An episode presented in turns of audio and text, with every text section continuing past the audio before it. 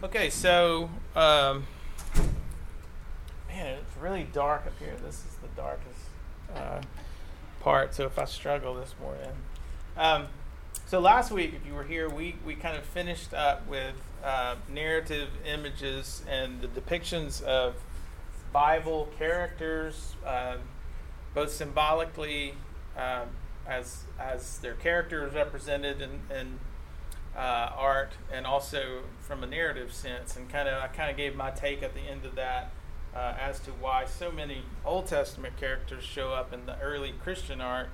Um, and so this week we're beginning um, to, to slide into the Constantinian and post Constantinian period.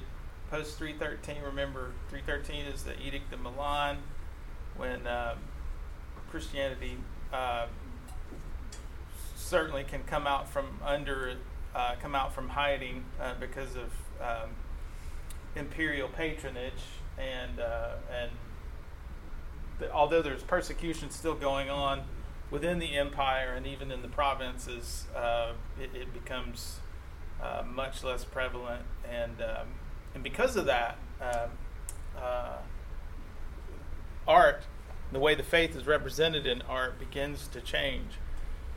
Uh, not long after that, kind of in the mid uh, 300s, we also start seeing the doing away of catacombs, underground burial, uh, and the art associated with that. And of course, there are lots of reasons for that. One of the obvious ones is that you know uh, Christian art and burials underground as a you know memorial uh, is no longer doesn't create a threat of persecution. Uh, but that's probably, it just kind of went out of vogue as well. So there wasn't, uh, after about the mid 300s, we don't have a lot of catacombs art. Um, we do have those type of images, such as panel paintings and uh, frescoes, show up in funeral contexts, uh, but they're not in kind of uh, the hidden catacombs context. Uh, we still have sarcophagus um, carvings and things like that uh, through uh, the early fifth century, really. So this morning, I want to just make a couple of um, couple of major observations about. Uh, we're going to be talking about the images of Jesus, because images of Jesus uh, that are specifically identifiable as Jesus start showing up uh, in the early fourth century. Um, and, and continue, of course. And then between the fourth and fifth and mid fifth century and sixth century, um, there's a transition between how those images are represented, and I think it's a significant observation. Uh, and then I want to talk about uh, King of Edessa this morning, which is a fun story from, uh, to talk about. So, uh, any questions? Any questions or follow up questions about uh, last week? about kind of the narrative images, Old Testament, anything anything discovered this week? Anybody? Y'all, y'all are not following the Twitter feeds of archaeologists. Come on, what's wrong with y'all? I, I don't. I don't have the Twitter, so I don't. Is the Twitter a device? Is that what? Is it? Y'all think I'm weird, don't uh, okay, so two types of images of Jesus. Jesus uh, shows up in early Christian art. Um, there's kind of basically two types during the third and early fourth century. Uh, the, the, first we've talked about already, uh, kind of the argu- arguably metaphorical or symbolic references to the character or teaching or divine position, kind of in the form of the Good Shepherd, uh, the philosopher, or other borrowed iconography uh, of uh, pagan and uh, secular images. Uh, in other words, we see Jesus early on, but we don't really know it's Jesus. It's the Good Shepherd who could also be the Good Shepherd from Greco Roman representation, right? But we see it in, in juxtaposition with other uh, specific Christian images, so we say that's probably uh, Jesus. And then we also find, we didn't talk a lot about the Orpheus and Sol Invictus uh, representations. Uh, it's mildly controversial, so I didn't want to get way into it. Like uh, especially I, I talked about in Egyptian panel art, where you see, you know, is this Jesus or is this Sol Invictus? You know, there's, um, but there are definite uh, indications that uh, Jesus was represented um, by other uh, mythological iconography. Uh, so we just leave it at that first grouping is Jesus, who may or may not be Jesus, but m- more than likely is representing the character or teaching, or from time to time the divine position of Jesus uh, through kind of non-specific. Uh, the second type are portrayals drawn directly from specific scriptural passages. Uh, they're more literal. They come directly from Scripture and they show Jesus doing what Jesus did, um, which is uh, miracles, um, being baptized. Um, they rarely depict Jesus alone. And again, we're talking about uh, kind of mid uh, or late third century, early fourth century to mid fourth century, about a hundred years here, where where we see images that we know that are Jesus, um, but bef- before kind of the Constantinian change that that happens uh, to where he's depicted differently. But this first type, we rarely see Jesus alone. Uh, he's usually uh, the central figure uh, in the middle of other people, uh, performing miracles, healing, teaching. Uh, the other figures represented usually have equal stature, physical stature, and they omit, for the most part, um, evidence of awe or reverence or anything that would indicate some overt divine position.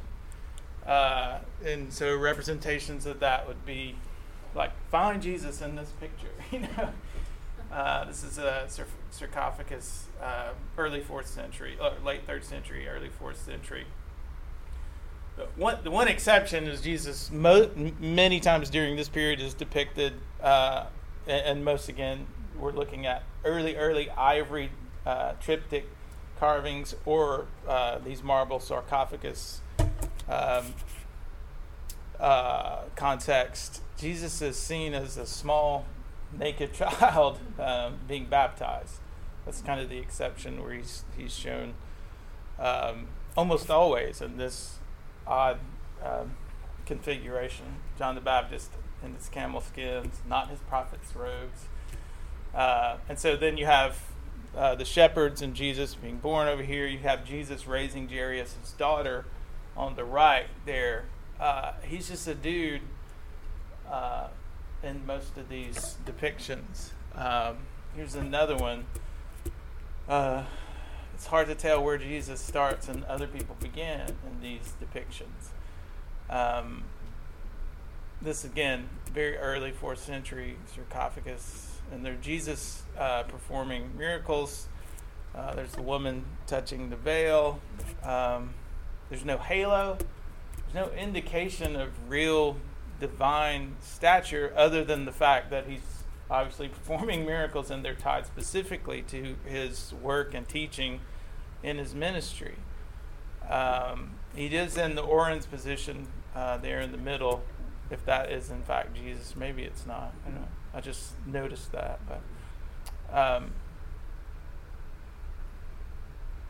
could be Mary actually. Um,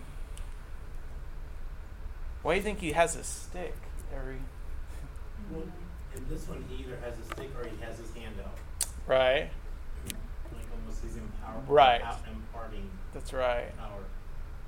Yeah. What's the stick about? And he's kind of this long, uh, cropped haired tunic fellow. Is that a throwback to when the other one that was most potent was striking, Moses striking the rock? Yeah. Well, I mean, it, could it be as simple as from from an artistic standpoint, you want everybody standing. The only way he can reach the head is an extension, so you put a stick in there out. to do that. Yeah. I do not know actually. I don't. I haven't done any research on that, but they're. Uh, it's interesting. Somebody Then research that and and give us an answer.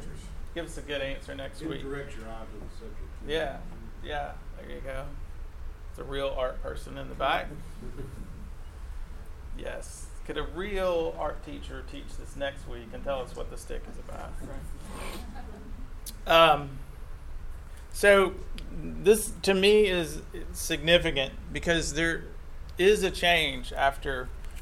Um, again, it's not like the day after the edict we have art changes. It's a gradual uh, transition in, in in all these cases, and you know the catacombs uh, art and all of those um, situations. It's a gradual, you know, um, change over about a hundred years.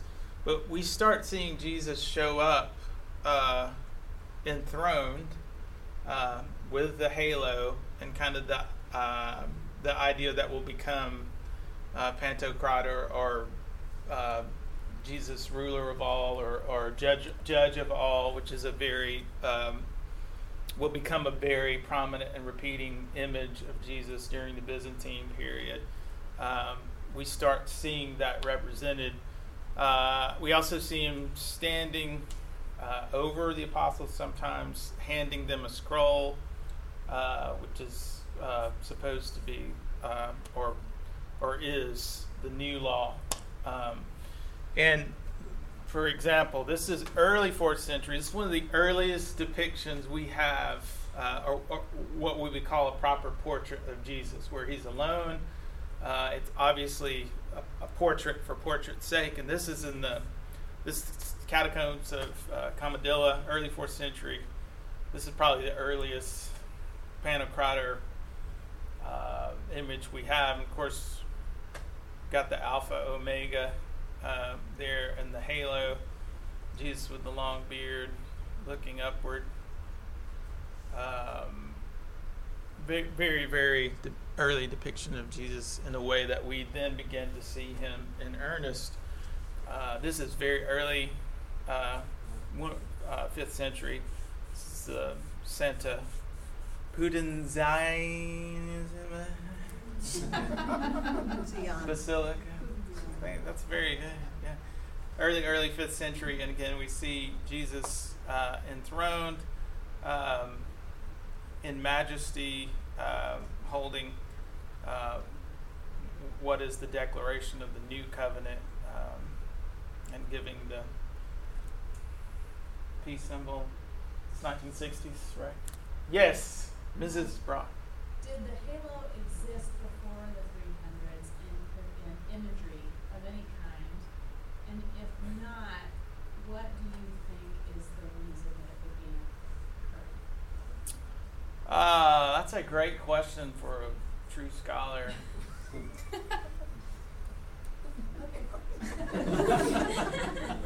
I am I am I am old enough at this point in my life to be totally comfortable with. I have no idea.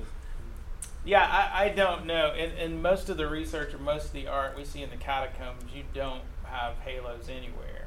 Um, it, it, they, it, I don't know about secular or pagan art. Um, I, I suspect that it is a contemporary with these uh, depictions. Um, er, and early on, you notice these are obviously apostles uh, or people that are involved in Jesus' ministry. None of them have halos. Uh, later on, late 5th century, early 6th century, and on, we see everybody with halos. We see the apostles, we see the saints, we see the martyrs, uh, we see bishops, anyone ecclesiastical depicted uh, that typically have halos, including Mary Magdalene. I mean, um, you know, obviously the mother of Jesus, Mary, the mother of Jesus. Uh, so that trajectory would suggest yes, um, and in terms of the meaning, obviously it's a divine. Um, so somebody may, somebody else may know the history of the halo. There, there are some. I mean, just quick googling. There are some examples uh, in, in, in ancient Greek and other cultures of heroes and divine okay. heroes okay. um, with emanating light. Right. Some, know, or having, something or being akin surrounded to it. by light to show that right. they are, you know, in kind of the same way that you think of movie characters being backlit or you know Not su- specific, Superman appearing right. in a burst of light. That right. that kind of thing. It's like here's the hero. We're like you know we're putting him in the really we're putting him in the spotlight. Okay. So not specifically halo, but something akin to a. Well, I mean, but it, it might, it, it might, it might be a halo, it might be surrounding their Okay. head, it might be just showing up in a burst, in, in a burst of light, but Sure. surrounded, in, in some way surrounded by light, being put in the spotlight. Sure. That goes back into the, Some people deep think into the that Sierra. people give off an aura, Right. Right. so that might be the aura. Yeah. Um, here we have a really early ivory, part of a triptych or diptych, uh, possibly, which these are. Um, and again, this is kind of the Pantocrator enthroned uh, symbol holding the the book or the scroll, um, and then then you of course then you have the typical child seated with mother, which is also a very early occurrence. We won't talk about that till next week, but uh, also start seeing uh, the mother, uh, the mother of Jesus, um, carved ivory, again part of a diptych or triptych, which is, by the way, just a small ivory uh, devotional panels or screens that were connected and sometimes would open up into a triptych or a three paneled scene that someone could um, someone could sit and use as a devotional which again is a very uh, ki- kind of w- what we'll talk about when the iconoclasts come into play and the pushback that comes with the deification of these images that begins during this period. Uh, p- part of the problem with that, of course, is that, um, uh, like Paulinus uh, talks about, Paulinus, the, the Saint Paulinus, had a church uh, that had graves of early martyrs. Uh, and people would come from all around to see these graves, and they never would come in the church. And so, as a part of competing with uh, the people and trying to get them into the church, he commissioned uh, images uh, of Christ and the saints, and people started coming in.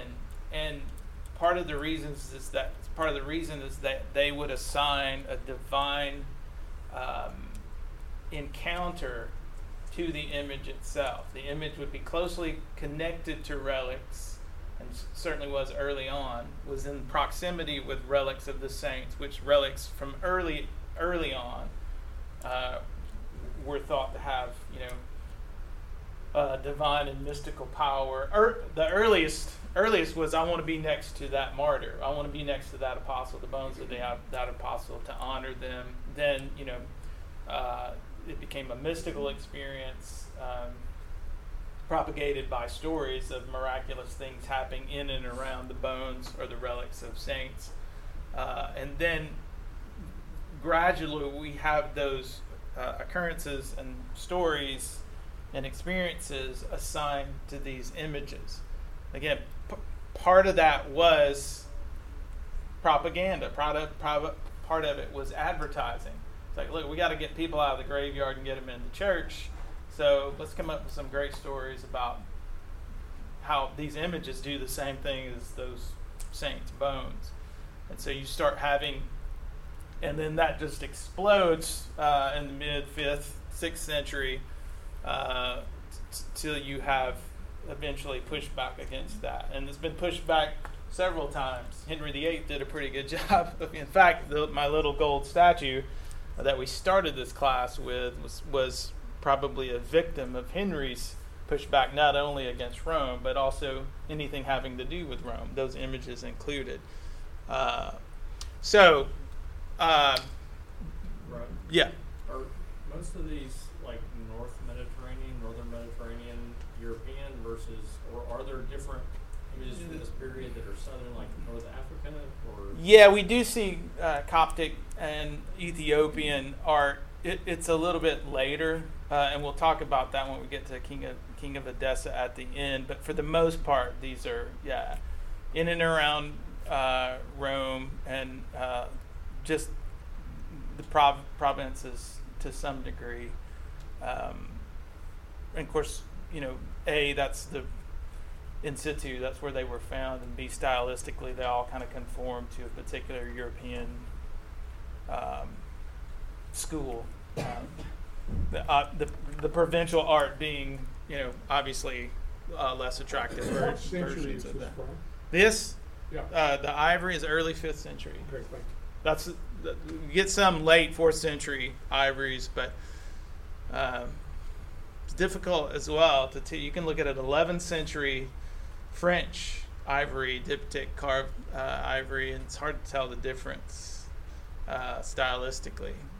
But well, because they were basically there's a revival period of early early um, Christian art. Here's another uh, sarcophagus version of Jesus enthroned. Um, with Peter. I forget who these two. That Peter is one, and I'm not sure the other. Perhaps John. He's holding the scroll there. Um, What's he stepping on? yeah, I, I don't, don't, can't, can't answer that. Yeah, he's he's holding a, uh rope or some some kind of device there. Not sure what that. And the fact that it it's his actual heel. Right, step his heel stepping on. That's a good point. Could could certainly represent Satan. Could be a snake. And he's striking the. Yeah. Don't know. I'm not really good at detail, you know. Just um, so, you know, what are the what are the reasons for this change of depictions of Jesus from the early, the earliest um, third, fourth century to uh, fourth, fifth century? Um, there, there are a couple of things, obviously, to note here. uh, Observations. First of all, um, Christians began to see Jesus as emperor, uh, and they also, uh, because of Constantine, began to see emperor as Jesus, which is um, very much in the Roman uh, style. But they also saw Christianity uh, o- overarching as an empire, uh, an empire tri- triumphing over other religions and other empires. Um, including the Roman Empire. Um, we see this uh, really well later on. I mean, this is 685, but you see just uh, Justinian II on one side, uh, and you see Christ on the other. Uh, the later you get during the Byzantine period, especially on coinages, it's hard to tell where Jesus starts and the emperor begins. Uh, that's very uh, intentional. So I, there, there is both a um, uh, I think a feeling and a thrust as Christianity grows and explodes under imperial patronage uh, that it very much is associated with an empire. Um, and not the way we think of it, maybe, and certainly not the way, the NT right way, this, to say, you know, the, the thing, you, you have juxtaposed empire uh, versus, you know, Jesus. Those two things are um, don't sit well together, but m- more in the traditional Greco-Roman um, thought pattern of this is this is just how it is. You know, Christianity is is an empire. It's it's the way Thomas Jefferson thought about uh, Thomas Jefferson, the author of you know. 35 greatest words in the American consciousness about liberty and about the smallness of government and how people rule themselves. He talked about the West as an empire for li- liberty. He didn't mean imperial domination of the West. He meant empire in kind of this uh, classical sense of uh, the world is God's empire. Uh, that's the way popular religion thought of itself during the early uh, Constantinian or the early and mid Constantinian period. The rulers may have had something a little different in mind, um, as they would try to picture and connect themselves to the idea of that empire. and again, this is where things uh, take a take a bad turn. The other really important observation to make as is that during this time, uh, the debate about the divinity and humanity of Christ exploded in the fourth century. Um, th- that this is a whole PhD level. Um, people people earn PhDs talking about this period that le- led up to, of course, the Council of Nicaea in 325, which is where we get uh, the early uh, uh, creed. So that and that came about. Constantine called that, of course, to resolve the questions of the relation between the, fun, the Son, the Father, etc. The the um, the Arian question was God uh, was Jesus born or was he begotten? There's a big difference, and it's really important. Uh, so we need to solve that. These debates uh, were really heated and really carried over. They, they didn't just exist uh, in the academy, or what we would uh, loosely call the academy of the uh, fourth century. Existed among the populace. Uh, and of course, the populace most of the time wasn't commissioning this art. It was the aristocracy or uh, the academy that commissioned most of this art. But it, it permeated throughout Christian culture. It was a really uh, big deal, and that theological debate plays out in the art. And this is kind of the first um, instance of that. Um, this is a really important distinction. Uh, because you go from again Jesus being depicted early on before these the- theological debates were really in full swing, uh, uh, being depicted as just a, a teacher, a miracle worker, um, and then as these debates began began to uh, really take root, uh, we start seeing different kind of imperial depictions of Jesus uh, that again, I think both of those are legitimate observations about why this transition takes place. Uh, both kind of Christianity actually starts becoming an empire. In other words, they begin to wield power with imperial patronage. Um, uh, that becomes increasing, increasingly um, prominent um, and even restrictive. Um, and then at the same time you have these debates that are uh, going on that are again we know how the council of nicaea turned out. Two people refused to sign the uh, the 1800 bishops and present you know present two two didn't sign. Of course they were all under duress. The two that didn't sign were banished um, need to read about that It's like we believe this because it's true. It's like we, we believe this because we don't want to be banished. You know, there's there's a lot of interesting work that has been done in and around these councils and uh, and continues to, to be done. All right, I'm gonna stop now. Just and yes, ask for yeah. On a general, like, looking wide, what impact did the written word, or, because I'm assuming around this time there was still oral, like, you learned stuff through or, or, uh, through words, through Mhm. stories. Right. So, did, have we seen, because the art has improved Mm-hmm. compared to, you know, so will, I guess the art that we're seeing now, is it because people are becoming more educated? And is that why the art is being better, or people are people just being better at art? Uh, I don't think it's because they're getting better at art. Um, and again, I'm not a scholar on it, but but but um, be, be, because you have artisan, it's like not in general population. The art that we see in the fourth and fifth century is of the quality that we see in Greco-Roman culture all the way back to 1500 BC, you know, or whatever. It's not that people, you know, figured out how to refine gold, you know, and then it got better, you know. It, it, it's really among this this class of art. I think, I mean, there are many factors involved, some which are pro- probably ignorant of, and in terms of uh, people being educated about. Um, are you talking about scripture specifically, Yeah, or, or just just in general becoming more educated so the art gets better?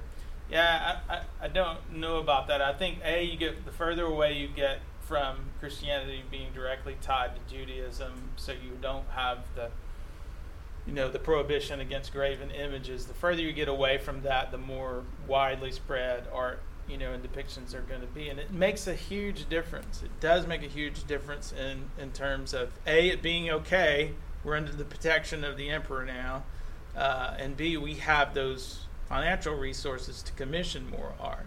You have more and more people in political circles uh, that are, you know, hey, the emperor loves Jesus. I love Jesus too. You know, I want to get close to the emperor. There's a lot of widening political circles that are Christians. Now, I don't mean to say that people weren't authentically being converted. Uh, I think, and you know, whether they were, they want God works in mysterious ways, right? Um, there's been plenty of great good been done by people who weren't authentically uh, uh, converted. But there was a political climate that favored Christianity, and as that political circle grew, uh, those resources were more made made more available. In other words, I want to impress the emperor. I'm going to have this, you know, piece of art commissioned that is exclusively Christian. You know, uh, certain. I think those are that is just one of the many factors. I think. Um, yeah. It, uh, and also Christianity was growing, um, and and then we'll start to see you know these these the art grow in those provinces as well. And again, we'll talk about Coptic art uh, the week after next. Any other comments? All right, I want to just I want to read um, this image I, I, love. Has anyone ever heard of uh, the king of Edessa? That story. I I hadn't heard uh, probably in the last few years uh, when I was studying the history of the church and the fact that you know most people think of Ethiopia that you know the first Christian states outside of the empire. Uh, we think of Ethiopia, we think of Armenia, uh, but in fact, more than likely, uh, the kingdom of Edessa was probably the first or one of the very first Christian states, and the king of Edessa, his name was. Uh, Abgar this is Abgar the fifth, I think. According to Christian tradition, this image um, was a holy relic consisting of a square or rectangle of cloth, uh, or, or what he's holding is a piece of cloth. This guy was a leper. Uh, he had a disease. It, he was contemporary with Jesus. Um, Ab- Abgar the fifth was contemporary of Jesus. Was ruler from, you know, five BC, seven BC uh, lost his kingdom under Roman occupation and then gained it back five years later, and then was just kind of a provincial king. Uh, he traditionally is thought to have written a letter to Jesus. Um, and this is the letter Abgar, a ruler of Edessa, to Jesus, the good physician who has appeared in the country of Jerusalem, greeting. I have heard the reports of you and of your cures that performed by you without medicines or herbs. For it says that you make the blind to see and the lame to walk, that you cleanse lepers, cast out impure spirits and demons, that you heal those afflicted with lingering disease and raise the dead. And having heard all these things concerning you, I have concluded one of two things must be true. Either you are God, and having come down from heaven, you do these things, or else who does these things? Uh, or else you, who does these things, are the Son of God. I have therefore written to you to ask if you would take the trouble to come to me and heal all the ill which I suffer. For I've heard that the Jews are murmuring against you and are plotting to injure you. Uh, but I have a very small yet noble city, which is great enough for both of us. this is, I just love the audaciousness of this guy. Of course, this is Jesus' response, apparently. Jesus sent this back. Blessed are you who has believed in me without having seen me, for it is written concerning me that uh, they who have seen me will not believe in me, and those who have not seen me will believe and be saved. But in regard to what you have written me, that I should come to you, it is necessary for me to fulfill all things here for which I have been sent. And after I have fulfilled them thus, to be taken up again to him that sent me. But after I have taken up, been taken up, I will send to you one of my disciples that he may heal your disease and give life to you and yours. Uh, this is a great story, and apparently, uh, in 70, I think, Jesus, oh, no, no, uh, shortly after Jesus sent out the 70, one of the 70 disciples came to the king, as tradition states it, uh, and healed him of his leprosy, and then gave him a, a sheet of cloth that uh, mystically appeared an image of, of Jesus. And this is a very early panel painting depiction of that image that was reportedly held there for many centuries. Uh, was taken to Jerusalem at one time, uh, and then it was lost during, I think, the Third Crusade. Uh, have y'all ever heard this story? The truth, is, I mean, obviously, many scholars have discounted the letter, uh, saying, you know, it, it couldn't be true for this reason and that reason. There's no evidence. It's probably a forgery written in the third century, or, or the, yeah, third century. Uh, but it's a fascinating story, and the fact is, the kingdom of Edessa was an early Christian state. In fact, probably the earliest Christian state. So something happened. Um, something happened, um, and, and maybe it was just one of the seventy did in fact come. Uh, I mean that that's a, um, a a tradition of the culture. But this is in Turkey. It's a part of Turkey, yeah. Um, fascinating story that I don't, didn't know much about, but any, yeah, it's breathtaking actually. I don't, um, anybody have any comments? We're done, but thank y'all for, for being here and do a little re- research on King of Edessa next week. Come in.